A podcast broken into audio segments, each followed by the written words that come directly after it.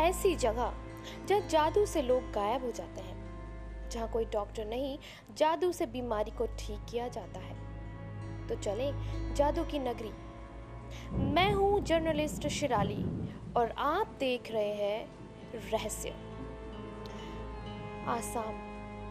आसाम की चाय और चाय के बागान तो आपने देखे ही होंगे, पर क्या आसाम का एक छोटा गाँव मयांग, जहाँ जादू यानी कि काला जादू आज भी एक दवाई के रूप में उपयोग होता है। क्या आप वहाँ गए हैं? तो चलिए, मयांग के बारे में मैं आपको एक सच्ची कहानी सुनाती हूँ। मयांग एक खूबसूरत सा गाँव है, जिसे हम जादू की नगरी भी कहते हैं। यहाँ की विशेषता ये है कि यहाँ जो काला जादू का उपयोग होता है, वो किसी को परेशान या बीमार करने नहीं, बल्कि लोगों को बीमारी से ठीक करने होता है। यहाँ की एक प्रथा है, जहाँ बीमार इंसान की पीठ पर थाली टिकाकर मंत्रों के उच्चारण के साथ मिट्टी मारी जाती है। और कहा जाता है, लोग इससे ठीक भी होते हैं।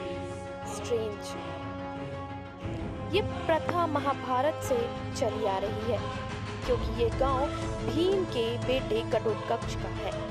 और काला जादू का शुरुआत ही इस गाँव मयांग से हुई है।